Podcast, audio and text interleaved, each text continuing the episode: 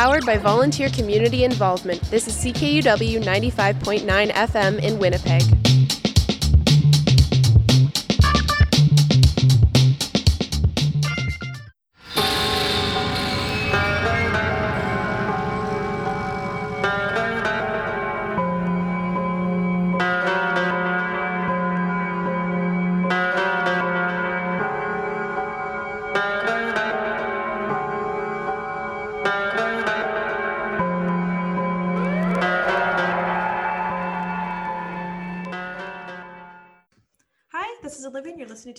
Drive-In on CKUW 95.9 FM in Winnipeg. Bikini Drive-In's mission is to analyze horror and science fiction films through an intersectional feminist lens while combining elements of screen and media studies, arts criticism, and women and gender studies. Since we'll be discussing portrayals of horror and violence, content warning, listener discretion is advised, etc. Also, spoilers ahead. Today I'm joined again by Talia Steele. Thank you so much for being on the show. Thank you so much for having me. It's a pleasure to be here. Talia Steele is a graphic designer and illustrator based in Winnipeg, Canada. She specializes in visual identity, brand development, and creative direction.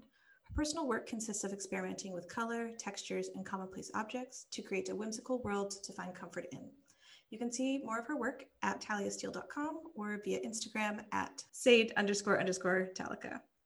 This week, we are talking about Tim Burton's 1988 film Beetlejuice.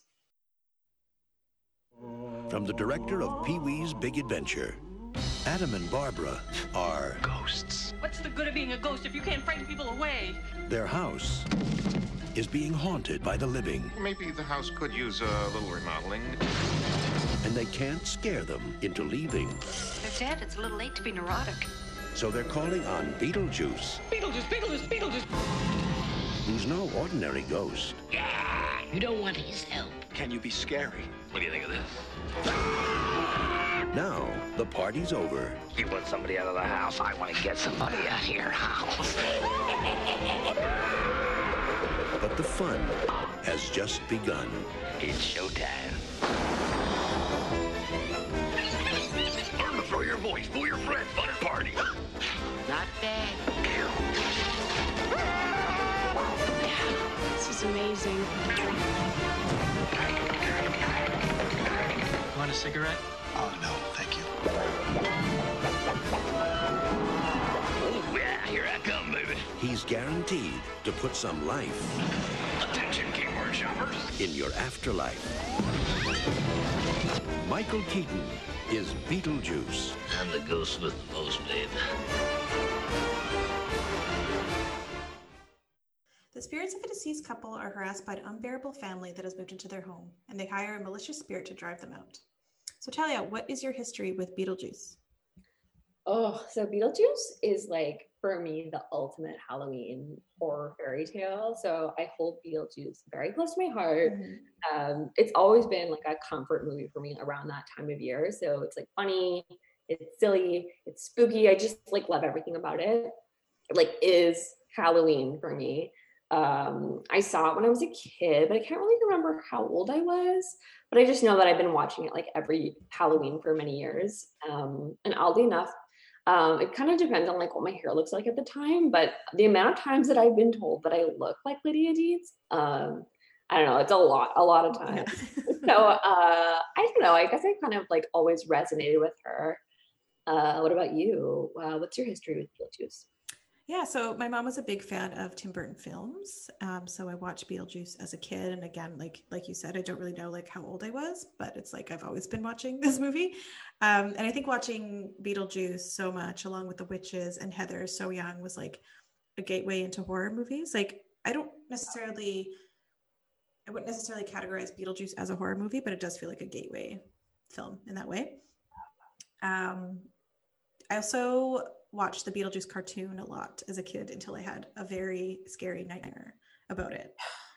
The movie didn't give me a nightmare, but the cartoon did.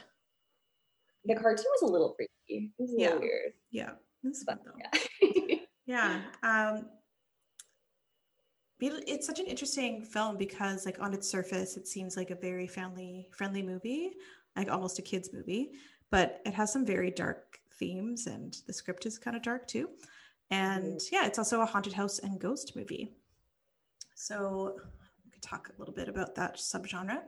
Most of the earliest haunted house movies resemble the vision laid out in 1932's The Old Dark House, which also inspired a wealth of future Halloween attractions. Typically, characters would spend the night in a large, sinister ma- mansion as a sort of endurance test, possibly to earn a cash prize, like House on Haunted Hill, or to recover a familial inheritance, like Cat and the Canary. The estate is inevitably haunted by madmen or ghosts, like in 13 Ghosts, or some other form of deadly spirit. Filmmakers turned away from this classical mode as the stereo, studio era ended in the early 1960s. Domestically, the genre descended into B movie abyss for most of that decade and into the next, before the release of The Amityville Horror in 1979, The Shining in 1980, and Poltergeist in 1982. Since then, we've seen the release of more frightening and more gothic um, haunted house and ghost films, such as The Sixth Sense in 1999, The Others in 2001, and the Paranormal Activity and Conjuring films. Beetlejuice, along with Ghostbusters in 1984, introduces seemingly family friendly and comedic attraction style haunted houses and trickster ghosts, a throwback to ghost films of the 1930s and 40s, while still maintaining um, kind of scary classic horror tropes. So, Talia, what are your thoughts on haunted house and ghost subgenres, and are you a fan? Um, I think for the most part, I am. Um, I don't know if they're like always my subgenre of choice. They can be kind of cheesy unless they're like done right. I don't know. Mm-hmm. Um, you know, you know, I love The Shining. However, sometimes like ghost subgenres and haunted house movies, I don't know. Maybe they're more fun when they're extra cheesy. So I don't know. I love Ghost with mm-hmm. Patrick Swayze and The Sixth Sense. Love that movie. Um, which I know they're not necessarily horror movies, but they're like pretty melodramatic and sad. Mm-hmm. Um, but I recently watched one that like really, really scared me. It was like kind of a ghosty haunted house movie with a demonic twist, which is was called The Dark and the Wicked. Um, so I don't know, maybe like that subgenre of ghost movies, like more when they have like that demonic kind mm-hmm. of twist. Um, yeah. What about you? Do you have like any favorite ghost stories or movies?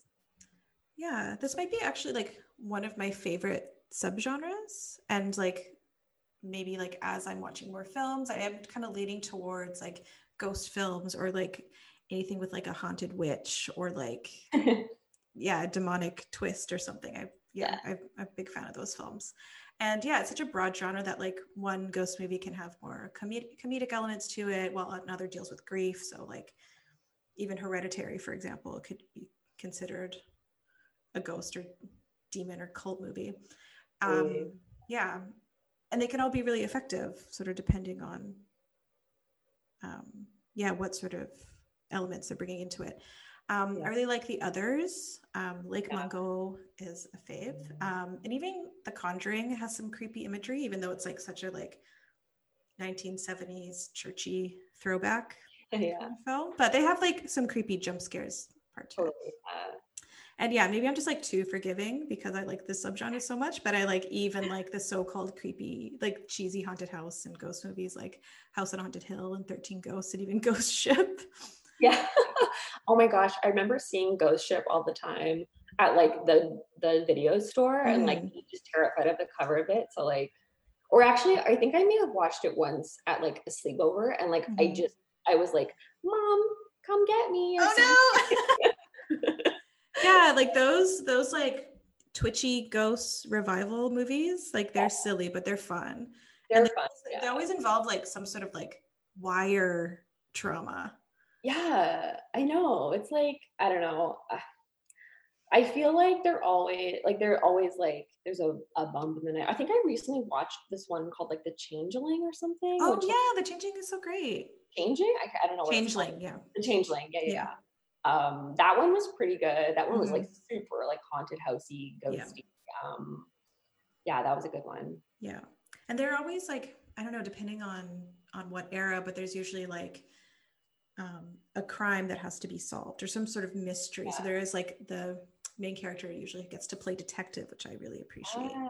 yeah, yeah that's fun. Yeah. This is embarrassing, but I believe in ghosts. So I think I'm just yeah. drawn to sort of ghost stories. Me too. I believe in ghosts. I think ghosts are real. I'm sorry. Like, if you don't believe in ghosts, like, whatever. Yeah. You're wrong. I worked at a haunted bar. Like, they're real.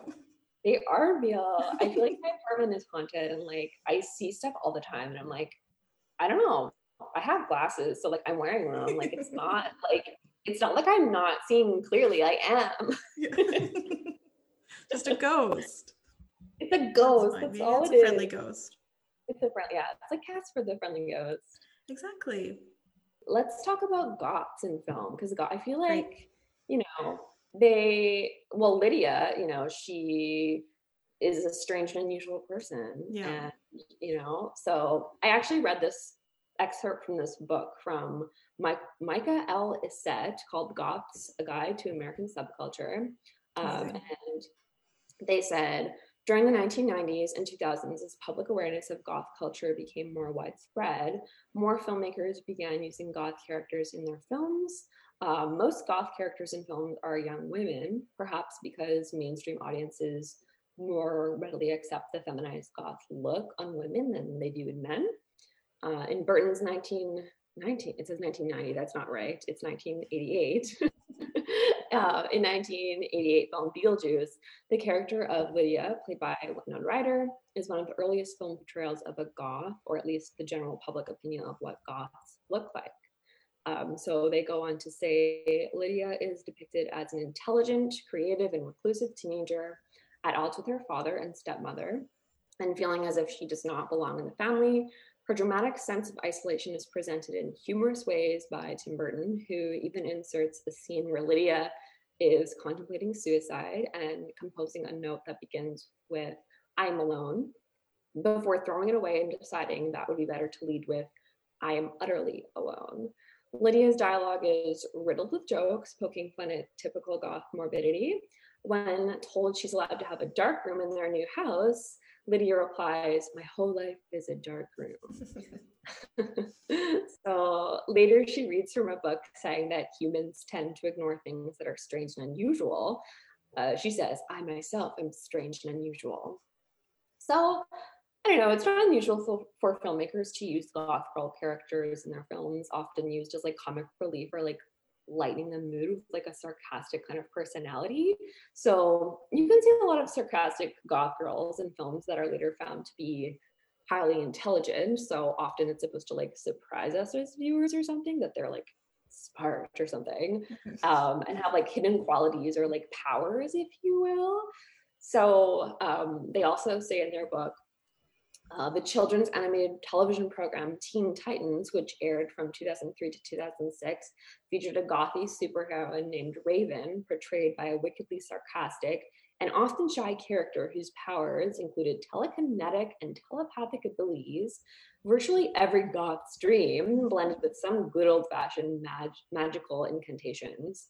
So, like oftentimes like the goth girl can relate to like this different kind of world because like the normal world as we know it it's boring and it's ugly and it's plain to them which is everything that we're taught a goth person despises so they're the ones that that we see are drawn to these like other worlds um and where we're led where we're led to believe they belong and this is how lydia is portrayed in beetlejuice for sure Oh, totally. Yeah. And it's interesting that point that they made about um, maybe audiences like accepting a feminized goth look if it's being worn by um, a female character. I think that's really interesting. And um, I think in a lot of ghost films, there's this idea that like children aren't sort of like bogged down with like everyday adult bullshit so they can they tend to like, like be able to like see and interact with like paranormal stuff yeah totally yeah Sick. Sexual perversion. If you guys are gonna do that weird sexual stuff, do it in your own bedroom.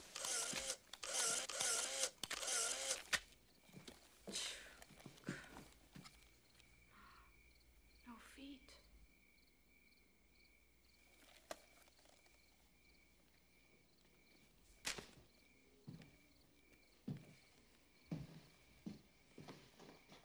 Are you the guys hiding out in the attic? We're ghosts. What do you look like under there? Aren't you scared? I'm not scared of sheets. Are you gross under there? Are you Night of the Living Dead under there? Like all bloody veins and pus? Night of the what? Living Dead, it's a movie. You know, if I had seen a ghost at your age, I would have been scared out of my wits. You're not gross. Why are you wearing sheets? We're practicing. You can see us without the sheets. Of course I can see you. Well, how is it that you see us and nobody else can? Well, I read through that handbook for the recently deceased. It says, live people ignore the strange and unusual. I myself am strange and unusual. You look like a regular girl to me. You read our book. Yeah. You could follow it. Yeah, why were you guys creeping around in Delia's bedroom? We were trying to scare your mother. Stepmother. Anyway, you can't scare her. She's sleeping with Prince Valium tonight. Yeah, so I just want to build on that sort of idea, and like the idea of how family is portrayed in the film. So um, I have an essay, a quote from an essay called Beetlejuice and the Visibility of Childless Couples from horrorhomeroom.com. What I found most interesting about Beetlejuice was the way that Adam, played by Alec Baldwin, and Barbara, played by Geena Davis, are devalued and almost irrelevant to the outside world until they find Lydia. This is by no means a commentary on the relationship, as Tim Burton masterfully paints them as an ideal couple before and after their introduction to Lydia. It instead reflects on the way that the world around them emphasizes and validates couples with children. Beetlejuice positions the Maitlands as incomplete due to their childlessness. The film begins with the nosy neighborhood interloper, Jane Butterfield, who tries to persuade the Maitlands to sell their home. She sets the tone of the film by saying that the home really ought to be for a couple with a family. The statement undervalues the Maitlands as a family by insinuating that having a child is the sole qualifications qualification for entrance into the category of family. Having a child is presented as the most important qualities uh, criterion for a fa- for being a family, we see that possessing love, respect, and accountability for one another are less important family values than having a child. This is revealed by the juxtaposition of the Deetzes and the Maitlands. Whereas the bond between Adam and Barbara is notably visible, they're still considered less than the Deetzes in absence of a child. Once the Maitlands pass away, Jane Butterfield finally gets a real family into the home, the Deetzes, who have a daughter. While Jane might qualify the Deetzes as a family, they certainly do not share the share the love nor the bond that the Maitlands have.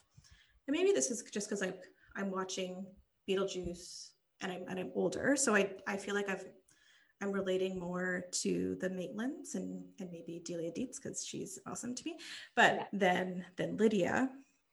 And like as someone who doesn't have kids, I found the Jane character statement about family like very very frustrating. And mm-hmm. there's this idea that if you're you're not grown up or your relationship isn't legitimate until you have kids, and it's very very annoying. Yeah. Um, yeah, I, I also just really love the relationship between Barbara and Adam. I think they're very sweet and very lovely, loving, and I don't think we see a lot of couples who actually like each other in many genre films. Yeah. We mostly see couples who can't stand each other, like the Deetzes, and I just yeah. love their love.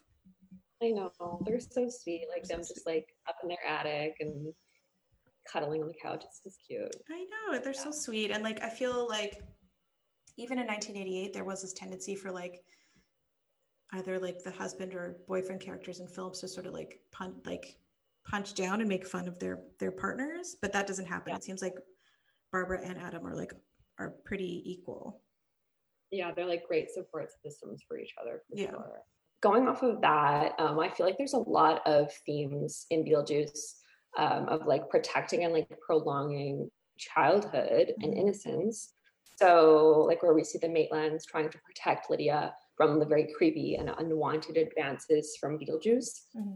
but also from like growing up too fast and becoming like too cynical or like jaded.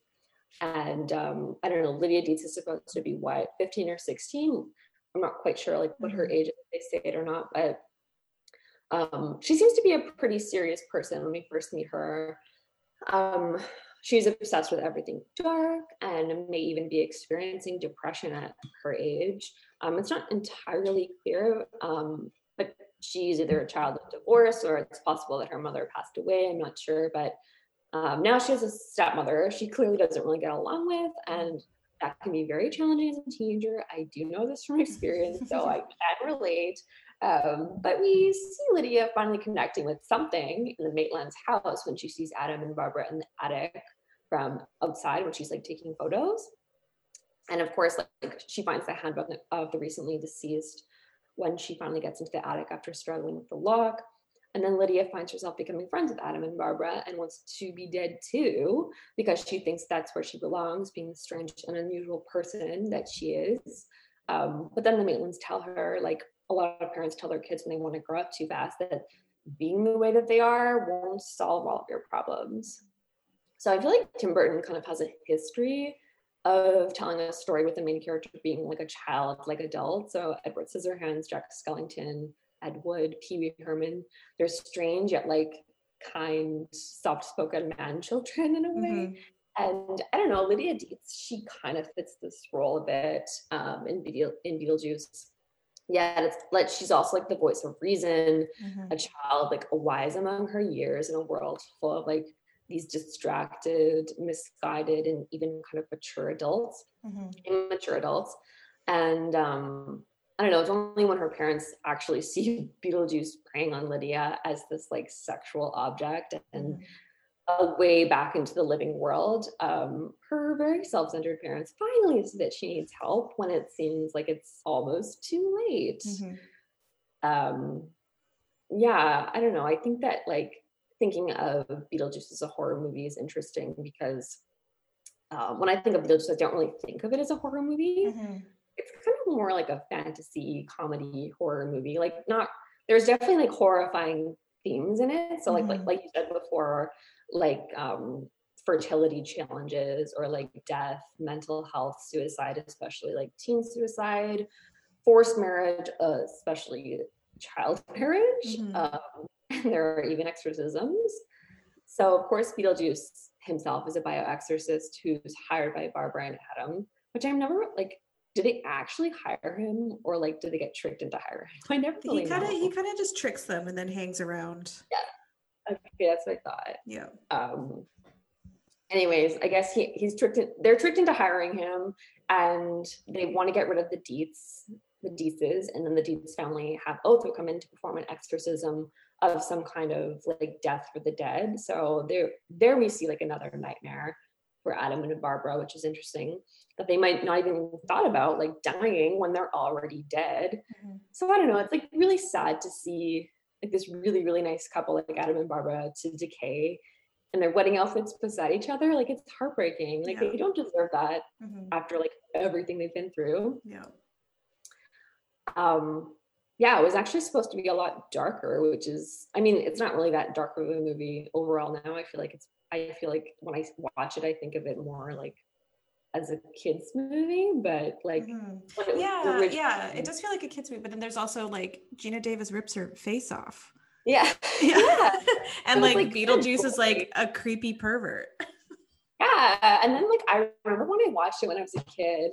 This is kind of like a sidebar, but I remember like watching it like merrily, and then he like says the F word, and I'm like, and I heard that that was like I don't know if it was like not a big deal at the time or something, or they just like missed it when they were like putting the ratings on the show or something. But like I watched on like YTV, and Oh I was like, wait, did they just say that? Like, was that I don't know. And then I couldn't rewind it because you know it was on television, but yeah, Oh, that, that was- reminds me of um um I forget which John Waters movie it was, but I was watching like the um like cast and crew like interviews and they were talking about making which movie I forget maybe Crybaby or like one of the more like um, mainstream like studio films where you can have an F word. it's it's so funny that I can't even say it on the radio, but like Yeah. one F word, but it can't be like F you.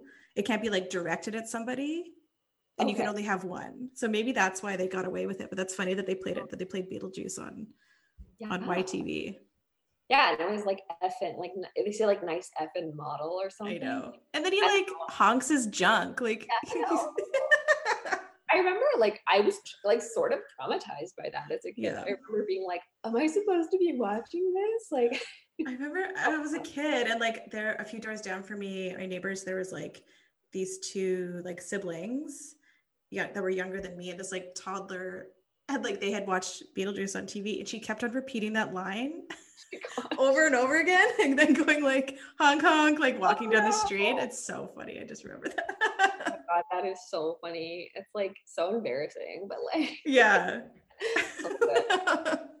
okay, yeah. So what I was saying about it was just apparently it was supposed to be a, a lot darker of a movie where like the original ending apparently had Lydia dying in a fire, which my is kind of like, oh, that's a little, that's a little messed up, like for a Mhm. teenager. Um, I don't know, but apparently it wasn't like supposed to be a sad ending or anything. I guess they wanted to show like the teenage Lydia was like happier dead after all. But like, I don't know. I think like people kind of read that and were like, mm, this is probably not the best message that we want to be sending to people. Mhm. Um, I could see that happening like in an actual horror movie, like with, Mhm. you know, like I don't know, like an R-rated movie or something. Yeah.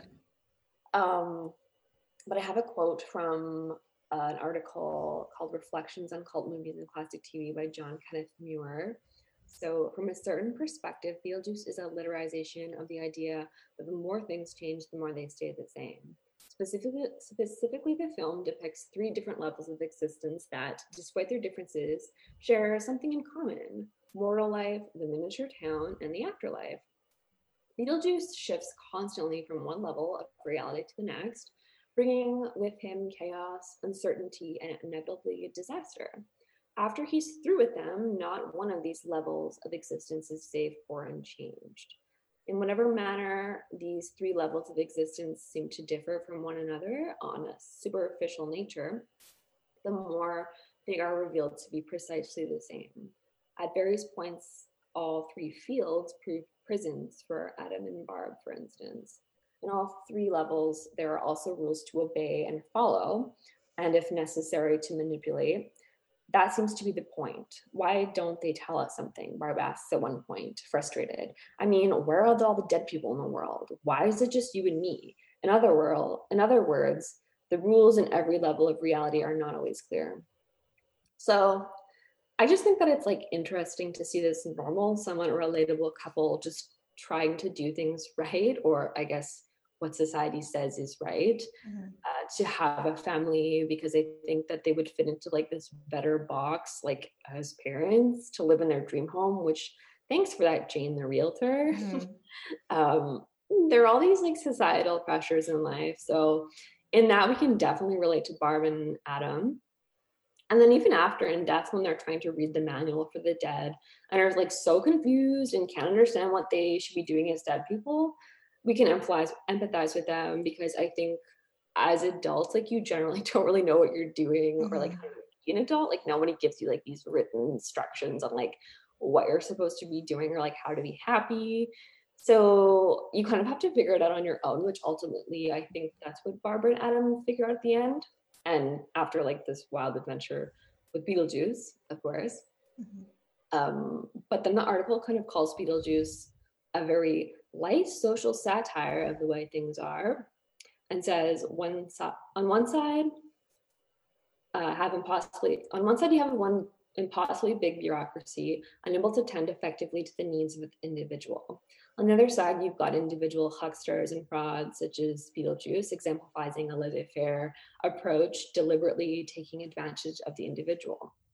In the middle and regular folk one one's caught between an unworkable officious bureaucracy and an unscrupulous, unscrupulous character who might as well live by the motto caveat emptor. So, as Adam goes on to say in the movie, in the Beetlejuice universe, being dead doesn't make things easier. So the idea of like avoiding the problem, it just doesn't doesn't necessarily solve it. I would rather talk about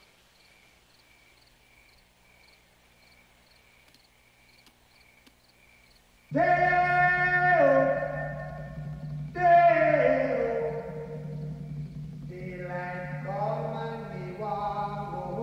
cute, Delia.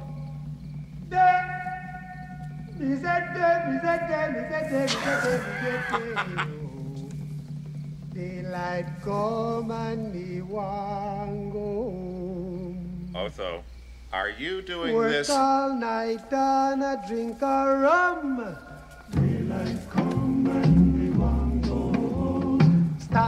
Banana till the morning come. Daylight come and me want go home. Come, Mr. Tallyman, tally me banana. Daylight come and me want go home. Come, Mr. Tallyman, tally me banana. Daylight come and me want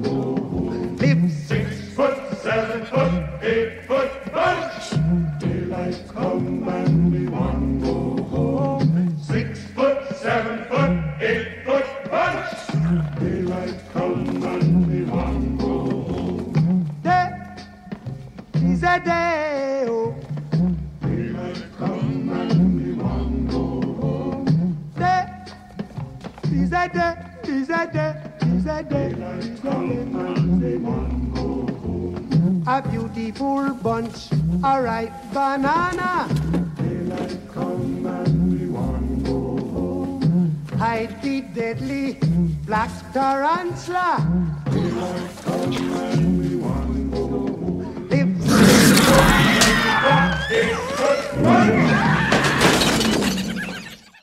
It's really interesting, kind of this like how the needs of the individual are just being kind of ignored. And um, um, I think it was the Evolution of Horror podcast that compared Beetlejuice and the sort of bureaucratic sort of state of the afterlife is kind of like relates to 1980s neoliberalism and Reagan era politics, where everything is run like a business and there's little to no social resources.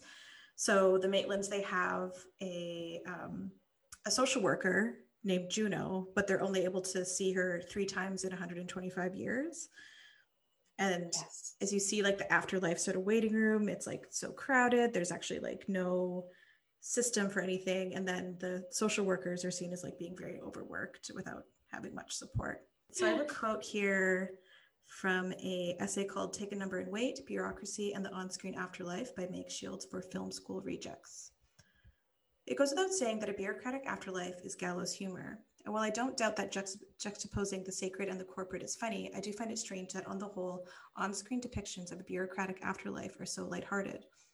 There's a subtle nightmarish implication that the to the bureaucratic afterlife, a kind of disorienting, menacing complexity that haunts an otherwise cute and tongue-in-cheek joke. Beetlejuice's afterlife quite explicitly addresses this. It is a bureaucratic haunted house complete with waiting room, vouchers, caseworkers, and my personal favorite, the file pile.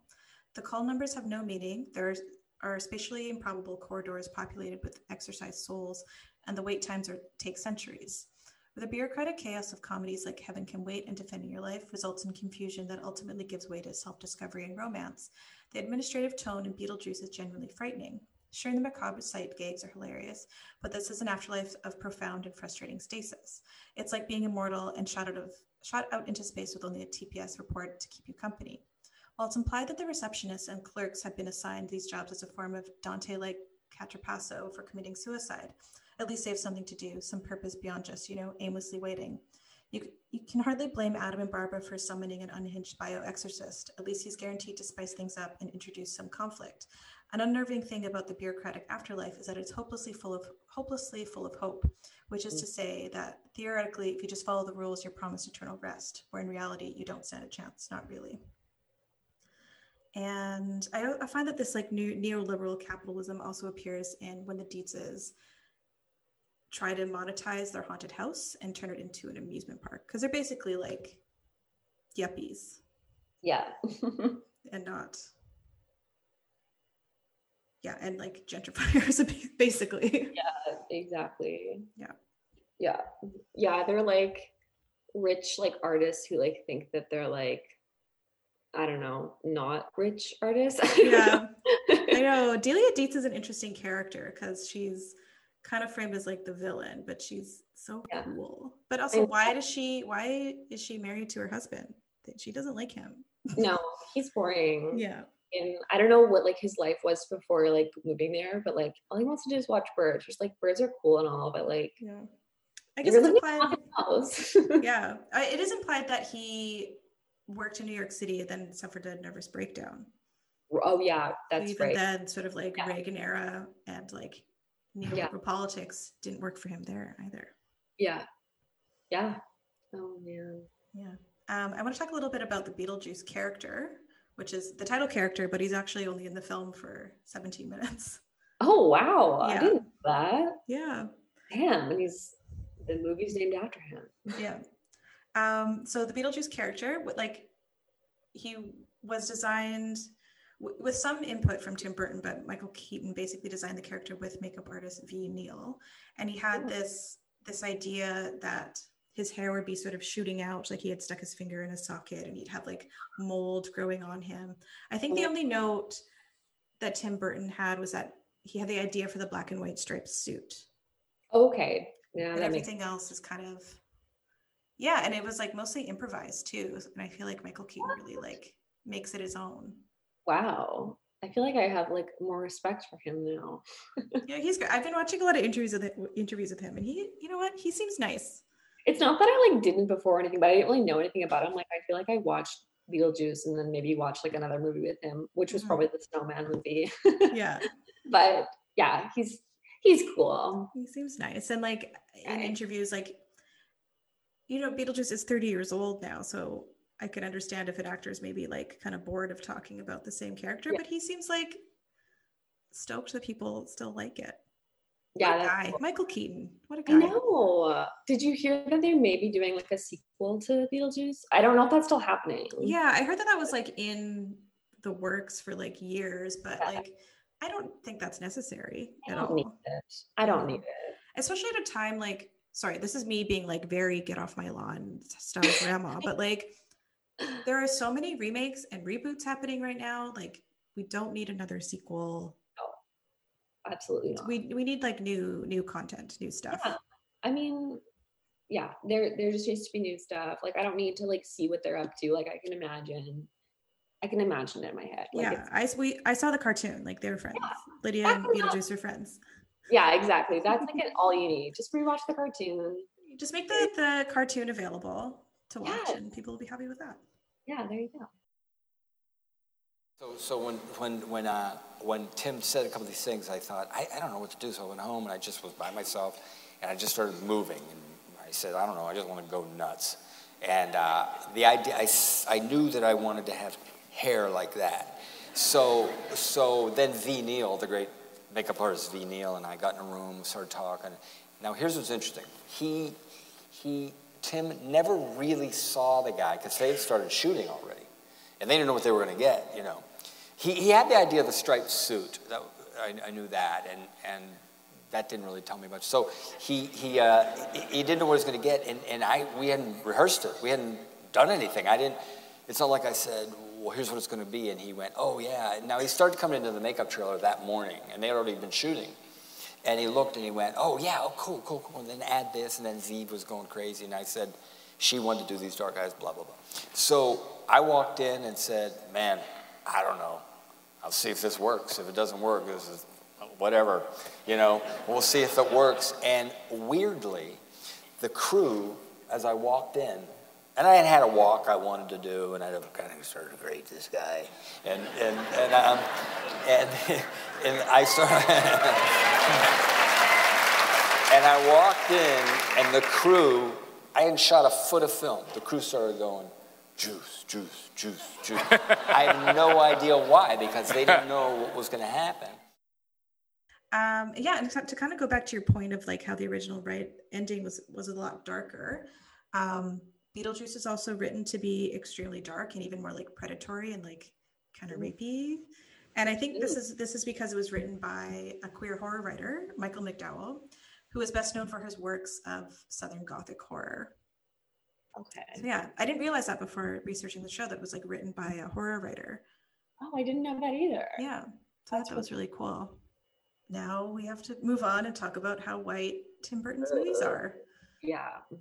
So in 2016, Tim Burton delivered a rather tone deaf response when, in an interview, Bustle editor Rachel Simon asked him about his adaptation of the popular Ransom Riggs fantasy novel, Miss Peregrine's Home for Peculiar Children, which features a large and largely white ensemble cast.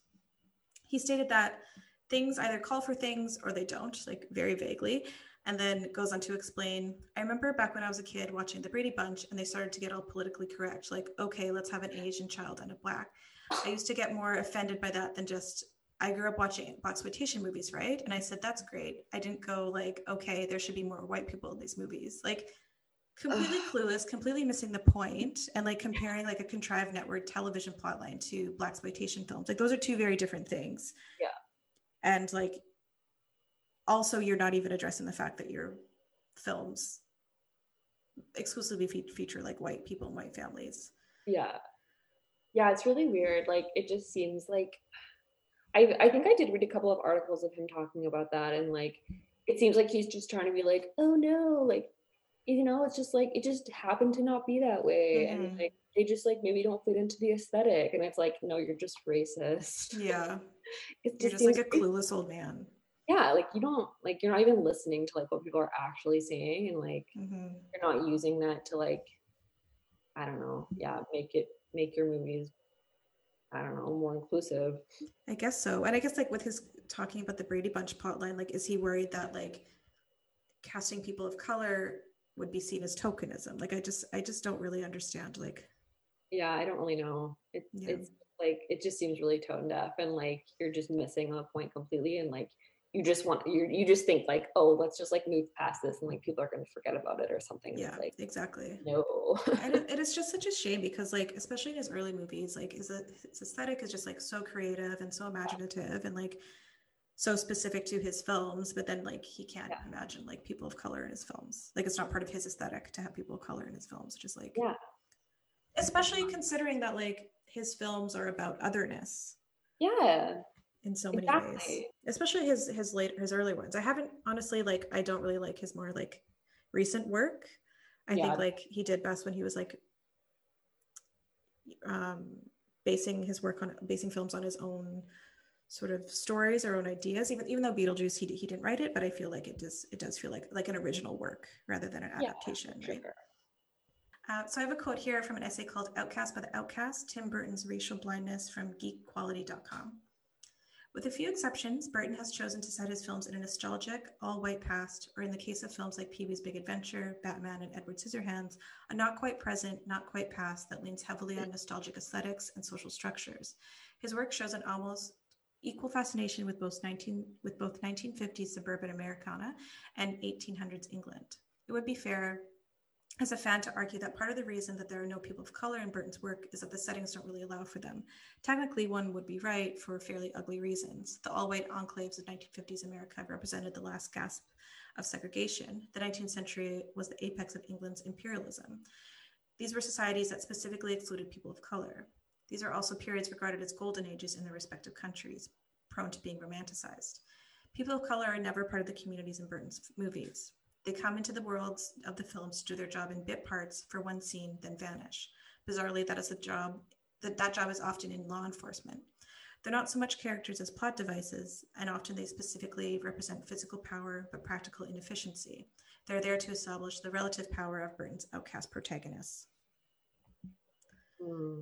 And yeah, I don't Yeah. I don't know. Like I don't know what we can expect from Tim Burton, especially with his like more recent work, which seems which seems Yeah. to be kind of like less creative or interesting to me. Yeah, exactly. I feel like he like took that comment or something like too personally and was just like Mhm. I don't know, it just seems like I hate to say that I like don't really expect like growth from him because I just feel Mhm. like his response was like so stubborn, you know, like it just sounded Yeah. like he was just like, well, this is how I do it. So like if you don't like it, don't watch it or something. Like it just seems kind of like that where it's like I don't know, maybe like maybe he thought about it more in depth and I'm just like assuming. I don't know, but like just based on that like comment and like things that he'd said about it, it just was like I don't know if you like really actually took it like to heart, you know. Mhm. So I think I asked uh, my partner today. I was like, oh, like, cause like I knew we were gonna like talk about this, and Mhm. he was like, my partner was just like, oh, I think there was like a mover that like in Beetlejuice or something that was like was a person of color, and like it's Yeah. like two seconds, and then that's it. So it's just like that's like it. Okay, Mhm. don't I don't I don't like that. No. And I get like what um this essay states that it's like kind of like maybe for the for the time and, and setting it makes sense that there are no people of color because there are they're in is it Connecticut or or Vermont Yeah, in a in a really small small town so who knows like it could be mostly white people in that town but then also like then then you have the whole like afterlife part of the Yeah. film Right. Yeah, I know. That's really weird. And like, I feel like even, I don't know if they really even mention what year it is in Beetlejuice or like in Mhm. really any of the movies. Like, I'm thinking specifically of like um, Edward Scissorhands, where it kind of like, you know, like the the setting kind of looks like all the houses are colorful. It seems like kind of 1950s esque, yeah but like, totally it's not like stated that that's what the year is. So I'm like, does he do that on purpose? I don't Mhm. know. It's, Yeah. it's, It could just be laziness, laziness and like white supremacy, right? like yeah exactly like that's probably what it is like even if he wants to like admit that or not Mhm. like it's probably like a, a subconscious thing that he's kind of doing or maybe intentionally i don't know but yeah. And like just the defensive response is just like so, so disappointing. it is because i'm like i really like a lot of his movies and like of course the aesthetic is like really cool and everything but it's like yeah there's obviously like something missing when you like see that you're like oh Yeah. yeah Yeah. It's a shame. All right. So yeah, that's our show this week. Thank you so much for for listening. And thank you, Talia, for coming on the show again. It was so nice to have you. thank you so much for having me again i love to talk about beetlejuice Yeah. it is such a fun movie, which is like such why it's like knowing now we know about Tim Burton is like such a bummer. I know, I know. And like, yeah, it was actually kind of interesting, like watching Beetlejuice, like not in October, because I usually watch Mhm. it like in Halloween time. So I'm Yeah. like, yeah, in summertime, it's, I guess it's like, I don't know if anyone has Shudder, but like, it's like, we're halfway to Halloween. So I'm Yeah. like, you know, think of it like that. Yeah. Yeah, totally. Yeah. Um, where can people find your work? So I finally got my website up and running. So it's just my name. It's taliasteel.com where you can see um, my design work, my illustrations. I'm trying to update it pretty regularly. And also on my Instagram account, uh, it is at Saint St underscore underscore Talica, like Metallica. So Yeah. yeah, that's where you can put it. Cool. Um, I also want to mention that uh, I'm the new program coordinator at Cinematheque, and I'll be hosting um, live shows probably through Cinematheque's Facebook, Facebook Live or whatever. So yeah, so just stay tuned for that. Cool. Thanks so much. Oh yeah, and you can listen to Bikini Drive-In every Sunday at 4 p.m. on CKUW 95.9 FM in Winnipeg or anywhere you listen to podcasts. Um, you can also follow me on Instagram, Twitter, and I have a Facebook page. It's all Bikini Drive-In. Cool. Thanks. Bye. Bye.